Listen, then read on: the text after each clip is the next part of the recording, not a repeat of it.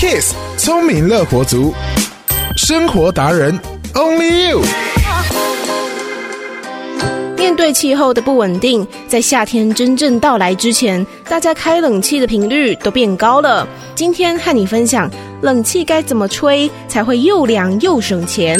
首先，开冷气之前，先把滤网清洗干净，因为滤网上累积太多灰尘的时候，会降低冷房效果。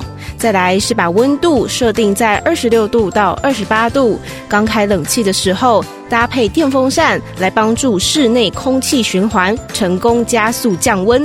另外，冷气的温度每调高一度，就可以省掉百分之六的电力。也要记得关好窗户，进出冷气房的时候要随手关门，养成这个好习惯，就能避免冷空气外流。